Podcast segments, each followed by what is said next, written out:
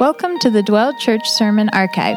Dwell is a family defined by the love of God and committed to giving it away. Here is this week's message. Uh, good morning. How's everyone doing? Woo, good. All right. Um, so today we are talking about what Ashley just shared. Um, and so it's exciting this morning. Um, my voice might be a little bit drained. I was screaming my lungs out at a concert last night for a good old Mr. Sheeran. Um, but, you know, speaking of speaking, uh, many of you know Elva, my wife. She's Icelandic. Uh, she's from Iceland, and they speak a pretty intense language. Uh, they speak a language called Icelandic. Uh, I did a little research, and it is in a, if you group languages by how difficult they are to learn when you're coming from English, it's a tier four language. So, what this means is that it is uh, like the second most different grouping of languages uh, from English. I've actually been trying to learn it now for a little over five years. Uh, they say in about 1,100 hours of instruction or practice, you should be able to be fluent in another language. So, that takes about three to five years. Um, if you look at Elva's searing eyes into me right now, uh, you'll know that I have not actually really been learning for five plus years. Um, you know, I've been around it. Uh, I, I, talk about it. I visit the Iceland multiple times a year. I hear Elva speak it every day. I've said I want to learn it. I'm trying to learn it, but I'm not actually putting in effort of learning every day, right? There's a difference. I can say I've been learning for five years, but have I actually been learning uh, and dedicating myself to learning it? Uh, not really, right? There's a difference when sometimes we are, are can, you know, fully commit to something or even uh, tell someone, you know, tell people around and tell everyone I'm like, hey, I'm doing this, or I'm really trying this new thing, I'm really committing myself to this new thing. Uh, you know, just last week I was with a friend and they were talking about how they're intermittent fasting and they don't eat anything after 6 p.m. And we were getting dinner at 7:15 as he's telling the story, you know, and I'm like, something's not really adding up here, but I'm, it's good for you. Like, good, you're believing that you're doing something, right? Um, and you know, I've been there before. Like, I'll tell myself, you know what? I'm not going to drink any more sodas because if I could, I'd have a soda in my hand 24/7. And so I won't buy any to bring home, and I'll, I'll try to do this kick of not drinking any. Then I go to Chick Fil A, I buy the combo, and no one's getting a water if you've already paid for the combo, right? So then I have to get a soda. And so I find we find little ways to kind of like you know break up that commitment, right? We've been in situations like that, and I'm sure you have actually dedicated yourself, uh, committed to yourself to something. I remember when I played basketball, I didn't want to get up at 4:15 and be on the court ready to go for guard drills, and then at two o'clock go lift weights, and at three o'clock, 3:30 go uh, actually practice, and then at 8 p.m. watch game film six days a week for multiple years of my life, right? That was not like something I desired to do until I got committed and really desired to be the best basketball player I could be and be committed to, uh, along with this fellow groups of, of team members to win, right? And so uh, I've seen both in my life. I've seen times of like fully devoting, devoting myself, committing to something, and in times where like I'll say I'm committing or I'll say I'm doing something, but I think we know the difference, right? Hopefully, you've seen both of those in your life. I hope you have found something that you've really committed yourself to, really dedicated your craft and your time to, to uh, really put towards a goal. And you've probably seen yourself, you know, start a diet and then you saw a chocolate cake and was like, well, one slice won't hurt, right? I'll get back on it after vacation. That's my favorite line my parents use it quite a lot. Well, you're home this weekend, so you know we've been eating bad because you're home. Like, me, I live with Elva. We don't eat anything bad. You know, we, we have she keeps me on a tight strip over here, right? You know, so uh, I love the excuses we can come up with sometimes. But uh, so how does that relate to what we're talking about today? How does uh, you know that? I want you to kind of pose the question: What does that look like for you in spirituality, like in your spiritual life? What does dedication look like? What does it look like to grow and to commit yourself and then to see growth from that commitment? And so we're going to look at a few points here today. We're going to look at it. We have a lot of scripture to cover, so we're going to hit some of it. We're going to hit the high points, try to dive in deeper on different uh, topics here. And, and I really pray that you're able to, to come away today with, with uh, you know, God's able to show you something with you today. So, number one, a bold statement Jesus is the Son of God. And so this is when uh, uh, Matthew 16, verse 13 says, uh, now, when Jesus came into the district of Caesarea Philippi, he asked his disciples, Who do you say that the Son of Man is? And they said, Some say John the Baptist, others say Elijah, and others Jeremiah or one of the prophets. And he said to them, But who do you say that I am? Simon Peter replied, You are the Christ, the Son of the living God. And Jesus answered him, Blessed are you, Simon Bar Jonah, for flesh and blood has not revealed this to you, but my Father who is in heaven. And I tell you, you are Peter, and on this rock, I will build my church, and the gates of hell shall not prevail against it. I will give you the keys to the kingdom of heaven, and whatever you bind on earth shall be bound in heaven, and whatever you loose on earth shall be loosed in heaven. Then he strictly charged disciples to tell no one that he was the Christ. All right, so who in here is a green bubble person versus a blue bubble person? Right? Some of you are Android users, some are iPhone users. Um, isn't the discussion kind of interesting, right? Like this splits families. My dad to his last breath, I think, is going to hold on to being an Android person. We have a whole group chat, family group chat. You know who's not a part of any of it? My dad. Like, he would rather have the customizations that you get with Android than being a family group chat than this. And I thought my brother having children and grandkids and pictures getting sent would have pushed him over the edge, but no, he wants the lower quality ones that you have to send through the green bubble. You know, if you're if I get a text from a green bubble, I'm like, you know, they're like a narc. Like it's corporate. I don't really want to talk to this person. I'm like worried that they're gonna like rat on me about something or like not be fun. Uh, you know, if you're a green bubble, you're probably thinking the opposite about us, right? And, and you're a blue bubble person, you're you're fun and great. You know, you're just great to be around. It's a powerful statement, right? It's become this thing like when if someone new, you meet a new friend and they text you, and that first bubble comes and it's green, I'm automatically like, we're not gonna be that close. Like that's my first, that's my first thing. Like, if you expect this relationship to be covered at all in text, we're not gonna be very close friends. You better live right next door to me. I better see you otherwise because I do not want to text you. It's a statement. It's become like uh, kind of like this powerful statement, right? Like you're like, and people like embrace the identity of being a blue bubble or a green bubble person. Um, and you know, we see in this packet, passage a really like powerful and bold statement. Um, you know, you had everyone, Jesus asking, like, who am I? And, and the disciples kind of start spilling off these, like, almost conspiracies that, like, all the new, local news, everyone was saying, like, well, we think he's the, Elijah, we think he's a prophet, we think he's this. But he's like, no, I want to hear what you think I am. And if you've ever been, like, in a classroom setting and you think you know the answer and you volunteer yourself, you're like, oh, I know the answer, and you volunteer and you're wrong and everyone just looks at you like, bless their heart. And that's Southern slang for like, this guy's not super smart. Like, he went for it and he just missed the mark. And, you know, this is like a pretty serious moment. And, and, and Peter boldly proclaims that Jesus is the Christ, the Son of God. If there was ever a time you didn't want to be wrong, this would be it. And then we see Jesus say that God has revealed this to Peter, but Peter boldly proclaimed it. He believed it and he trusted in the truth. He trusted what God showed to him, and he believed that Jesus was the Son of God. He is the living Christ. Before we can grow spiritually, before we can even start on this journey, we have to make a statement in our lives. Our lives have to have an impact of believing that Jesus is the Son of God.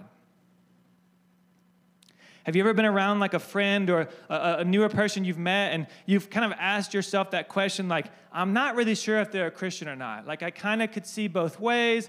They've kind of like, I've seen them in both situations, and they always seem to kind of blend in. And I think it's clear that Jesus wants you to make a bold statement, a statement that proclaims Jesus as Lord of your life. This is a statement that people should be aware of when they meet you. When they, when they spend time and they impact with your life, when they come and impact with your life, they should also come and impact with Jesus. We can't expect to see God move in our lives if we don't commit first that He is the author of life, the Savior of the world, and the only thing that truly matters. And the point of our life is to know Jesus and to make Him known. So before we get on this journey, before we can start learning what it is, before we can even even hear what I'm going to share later today, you have to first realize that without making a bold statement for Christ, you're not going to understand anything else here. You're not going to understand what it is to grow. You're not going to understand the sacrifice that's needed and, and the value that comes from the end, the reward. So, number two, a heavenly mission.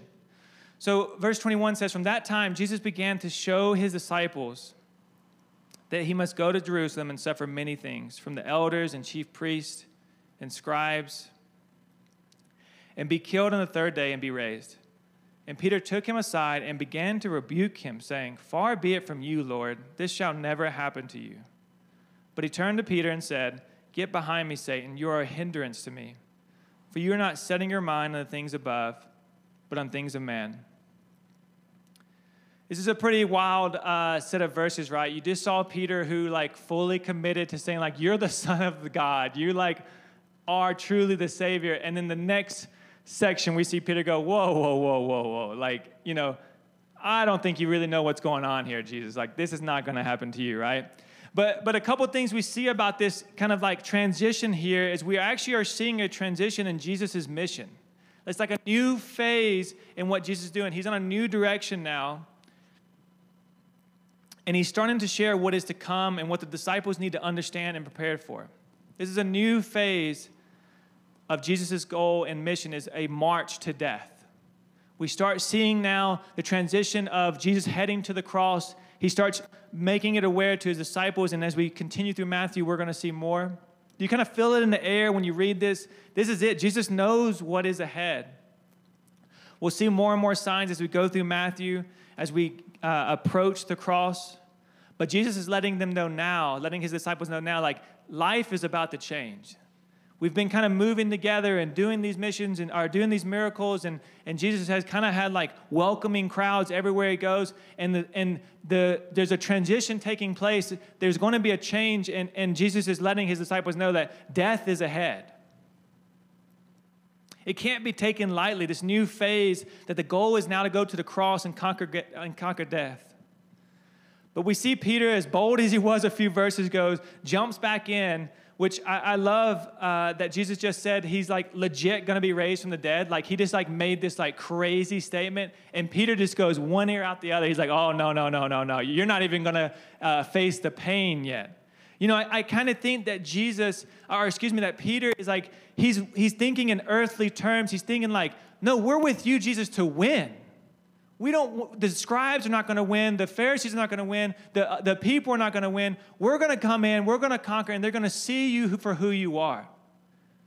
I, I truly think that's kind of how peter's looking at this like he's viewing it from an earthly terms from like a political standard from like a humanly standard of like what does it mean for jesus to win? And that's not going to the cross in our eyes it's going and showing them who he is. Like uh, like peter's probably imagined like Jesus coming in on a steed and angels flying behind him, and everyone finally realizing uh, and, and, and praising Jesus for who he is, almost like Jesus getting his flowers, so to speak. And, you know, those of us who's read the Bible, who knows Jesus, we know that's not how he rolls, right? And Peter's there rebuking Jesus. I mean, can you imagine? Jesus is laying out what, to, what is to come what has to happen. And Peter thinks he knows better. He wanted to win. He wanted to beat the elders, the chief priests, and the scribes. He wanted to beat all that talk that's saying that Jesus is not the one and wanted Jesus to have his moment.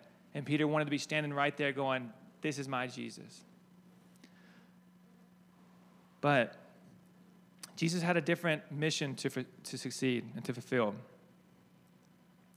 Peter had an earthly focus. You see, he was focused on the things uh, in the earthly mission. Disciples could never get behind the mission that Jesus was about to go on until they realized what that heavenly mission was. They couldn't focus on earthly things, they couldn't focus on what they really had been focusing on up to that point, like just walking with Jesus, thinking they were going to things were going to be gravy and they were Jesus was going to continue and lead them to heaven, probably so to speak, right? But instead, Jesus is saying we have to go on this heavenly mission. We have to look to the cross. And Jesus is gearing them up for that.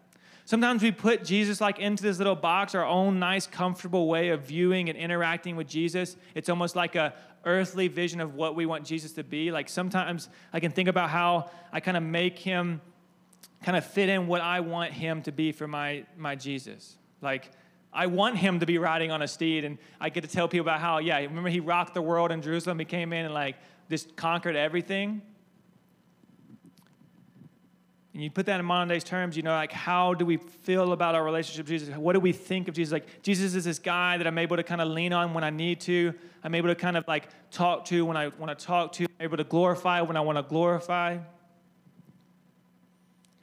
And Jesus is saying, you can't even understand, you can't even grow with me, you can't get there until you realize that first we must look at the cross. We have to look at this death that we're going to. We have to focus on this heavenly mission, not this earthly mission.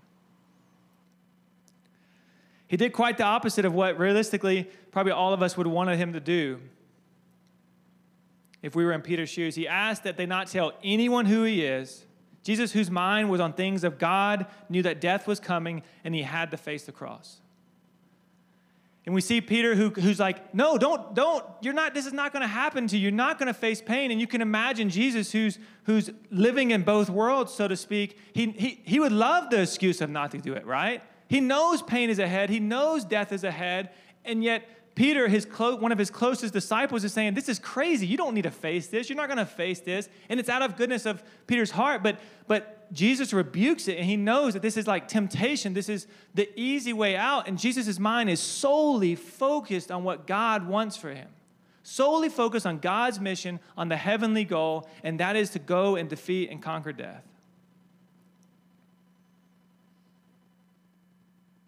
Conquering sin by defeating death. He rebukes the easy way out. He rebukes this temptation to, to make things uh, an easier way, so to speak, an earthly way, so to speak, right? Jesus is fully focused on heaven, the heavenly mission, and the only way that's possible is by removing the earthly view.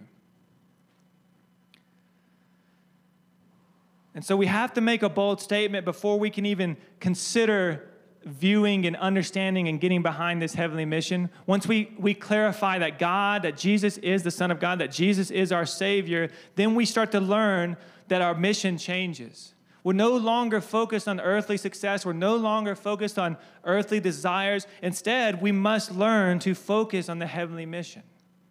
And Jesus is having to realistically share this and teach this to his disciples, saying, like, first, you need to understand that I am the Son of God. I need you to say that to me. I need you to make that statement. And then once you make that statement, we have to realize our brain, our, our minds have to transition into this heavenly mission. Because Jesus knows what he's about to tell them next. And what he's about to tell them next is not an easy thing to hear. In verse 24, he says, Then Jesus told his disciples, If anyone would come after me, let him deny himself and take up his cross and follow me. For whoever would save his life will lose it, but whoever loses his life for my sake will find it. For what will it profit a man if he gains the whole world and forfeits his soul? Or what shall a man give in return for his soul? For the Son of Man is going to come with his angels in the glory of his Father. And then he will pay, repay each person according to what he has done. Truly I say to you, there are some standing here who will not taste death until they see the Son of Man in his kingdom. Across to death and glory. Sounds pretty, pretty fun, right?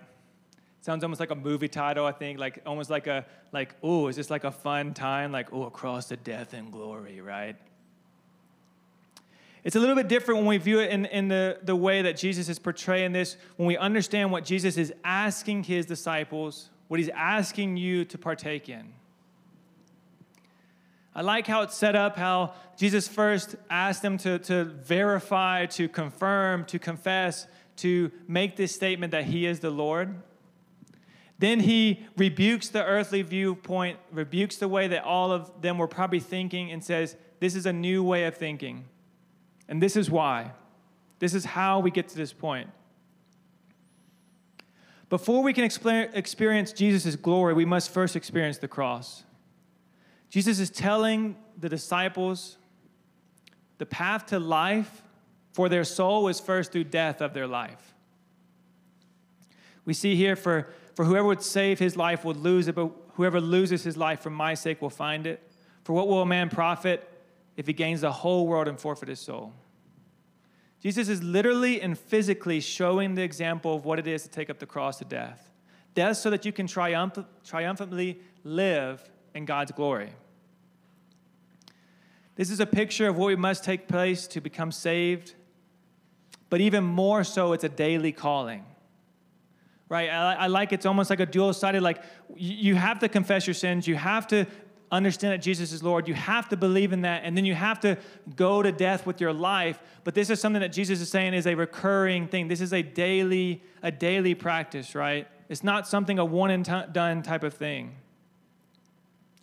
Why is it so much easier in our day to day life to go watch a movie, to binge a show, to, to spend our time on our job or to our these friends or, or going to do our favorite hobby than it is sometimes just reading the Bible or getting our, our in, a, in a mindset uh, of time with God. You know, Josh spoke last week about how valuable time with God is, about how we can experience the sweetness and the goodness of God, and yet on a daily basis, we will choose almost anything than God.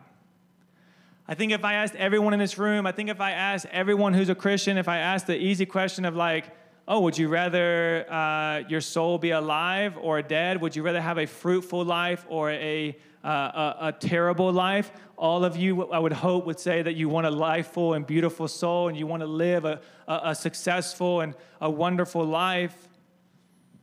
You want there to be a reason, there to be a, an impact in your life in the do, do ways. When you think about it from a spiritual standpoint, like, do you want to live a life that's pleasing to God? Do you want to live a life that is fruitful, embracing, and walking with God? I think most people would say, absolutely, that sounds great. Like, what can I do? And, and we lay out these lists, like, this is the things you can do. And we're like, yeah, we'll do them. We accept them. We accept the terms and conditions. And then we we so easily walk away and get distracted.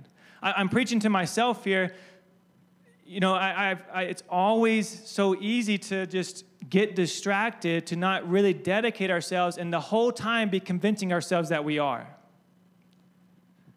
You know, I can convince myself I'm still trying to learn Icelandic because I hear Elva say a word every now and then, and I'll I'll call something out before she says it, and she's like, "Ooh, good job! You got, you know, you knew what chair meant." I don't know what chair means. And you know, it's easy to like convince myself that, wow, I'm, I'm learning Icelandic, I'm doing a good job. I got her, her mom was impressed one time because I said a, I knew what she was saying when she said a sentence. You know, I go to church on Sunday, I've read my Bible, um, I prayed one time. Someone told me I, I knew, uh, knew a verse one time that they didn't know, and they were like, wow, good job. And it's so easy to convince myself that I'm actually growing that I'm actually like portraying, but am I actually dedicating myself and seeing the fruitfulness, the beautiful life that God is trying to establish for me? Like, do we understand what he's saying? Saying, this is your life until death. Everyone knows that when you start carrying that cross, it's visible. You've made a stand. You've made a statement that Jesus is the Son of God. You have put away the earthly desires. You have accepted that your life no longer belongs to you. This is a, this is a life changing commitment that has to affect your day to day life. It's not something we can take lightly. If we take our salvation, if we say that we're a follower of Christ and yet we're not dedicating any of our time, our resources, our skills, our desires, nothing to that, it, it, and, or if we're just doing the, the minimum, are we truly committed to following Christ? Are we truly committed to finding growth? Are we truly committed to spiritually growing?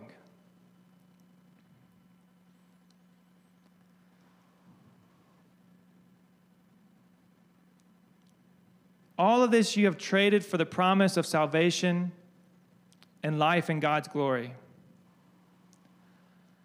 Like, is it worth it to you? He says in the scripture here God is going to repay each of us according to our works. Are we getting better daily? Can you look at your life and think, man, my faith has continually grown? I can look over the past few years. I can see how God has impacted me. I can see how God has used me to impact others around me. I can see growth. I'm, I'm needing so much more from Jesus now than I was three years ago because I am so more in, involved. I'm so spiritually hungry for more. God has allowed me and used me to, to, to bring others to know Him. God has used me to, to learn more and to share more and to teach more. I'm more reliant on God now. I trust Him more with things. If you talked to me a few years ago, I'm a different person spiritually.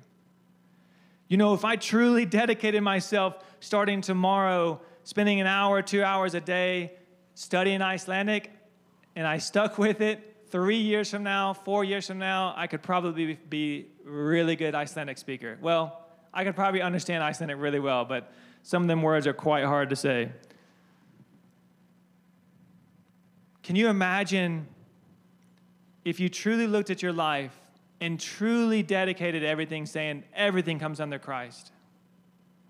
Before I think about how much time I'm going to spend on my job, before I think about is this show worth binging, before I think about are these friends worth me developing relationships with, before I think about my finances, before I think about any of these things, do I think, am I dedicating myself to Jesus? Am I spending time? Am I growing spiritually? Am I testing my faith? Am I stepping out in my faith? Am I taking leaps hoping Jesus is going to catch me? Or am I just walking very comfortably, very passively, saying, well, someone else is going to answer who Jesus is?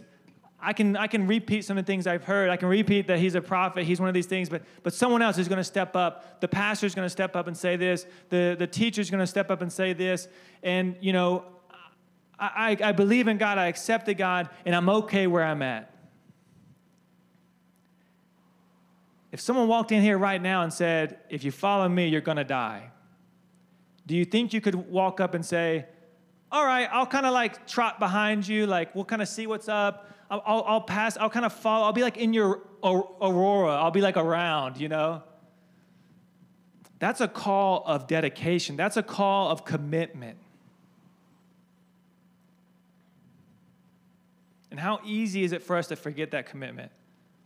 We have so many things going on today, so many things in our lives. We see friends, we see colleagues, we see people who are followers of Christ, and we kind of see how they live their life, and we're like, well, we're like doing pretty well. I don't see anywhere in here where Jesus says, like, hey, like, look for someone doing pretty well and like compare your faith to that. He doesn't say, I'm going to the cross, you guys kind of do your thing, He's setting them up early because he knows that, that pain is ahead, death is ahead, and they need to be fully committed for what's to come.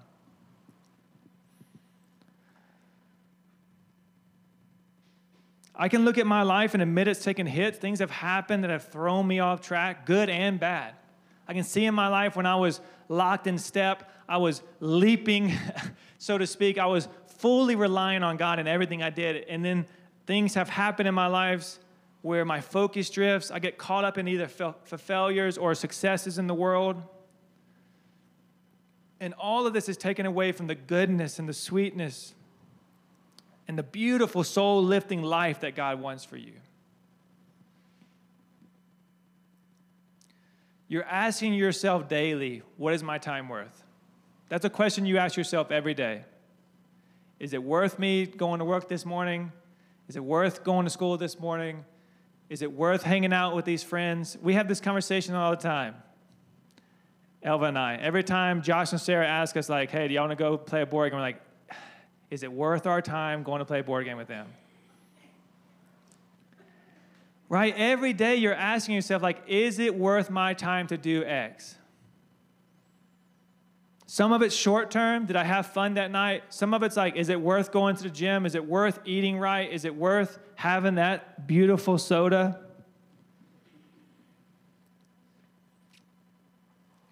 Is it worth praying today? Is it worth uh, taking time alone today? Is it worth reading and learning more? Is it worth memorizing a verse? Is it worth waking up to go to church? Is it worth serving on a church team, on a service team? Is it worth going to small group? Is it worth any part of my life val- gaining value? Am I going to see the value, the worth of spending time with God?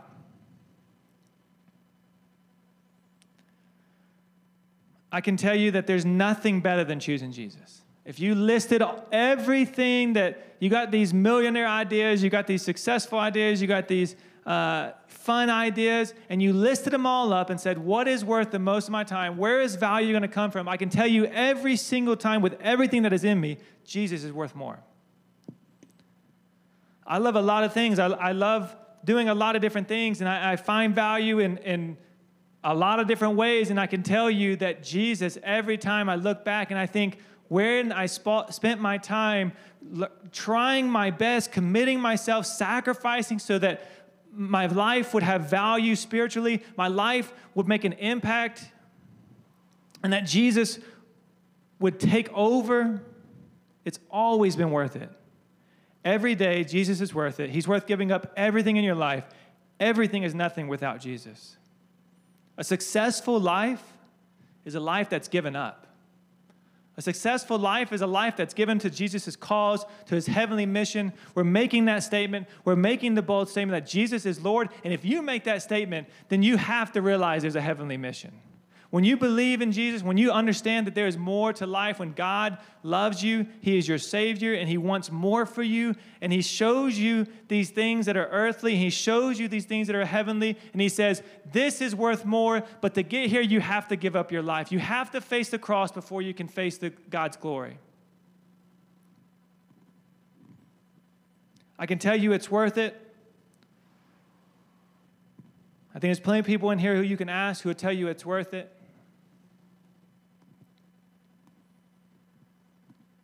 We have to pick up our cross daily. We have to die to ourselves, our desires every day. Every day, it's going to be so much easier to choose something that you just want to do. When I played basketball, I did not want to wake up at 3:55 so I could have my laces on, be stretched, and be on the court at 4:15. Actually, 4:05 because bulldog time was 10 minutes before the actual time. There was nothing fun about that. But if I look back in those terms of what the, the, the growth I found in that term and the basketball term and like committing and discipline, it was worth it. How much more is your spiritual life worth than something that is a hobby? When I think about how I've, if I've given up vacation time or if I've given up just time in my day or if I've given up years of my life serving God, then it's all been worth it. And I have to tell myself that every day. If I don't, I go and turn on the TV, I forget about reading my Bible, I forget about praying that day, I forget about seeing what does God have for me. Ashley this morning said, leave time in your day like where the Holy Spirit can like work. Find time in your day where, where God can work in your day. Like how often are we going and praying, going, God, I have been studying, God, I have been praying, God, I have been relying on you, and God, I want you to put an opportunity in my life where I can jump and pray that you'll catch me. If we want to experience God's glory, if we want to be uh, experience life with Jesus, we first must deny our lives, kill our desires, give up what we have for Jesus. Thanks for listening. We hope it brought you closer to Jesus and more in touch with the world around you. Being a Christian in today's culture can be hard. Fortunately, He gives us the gift of community through His church. So we would love to invite you to join us for one of our Sunday morning gatherings or for one of our weekly small groups. All the details you need can be found on our website, dwelldenver.org.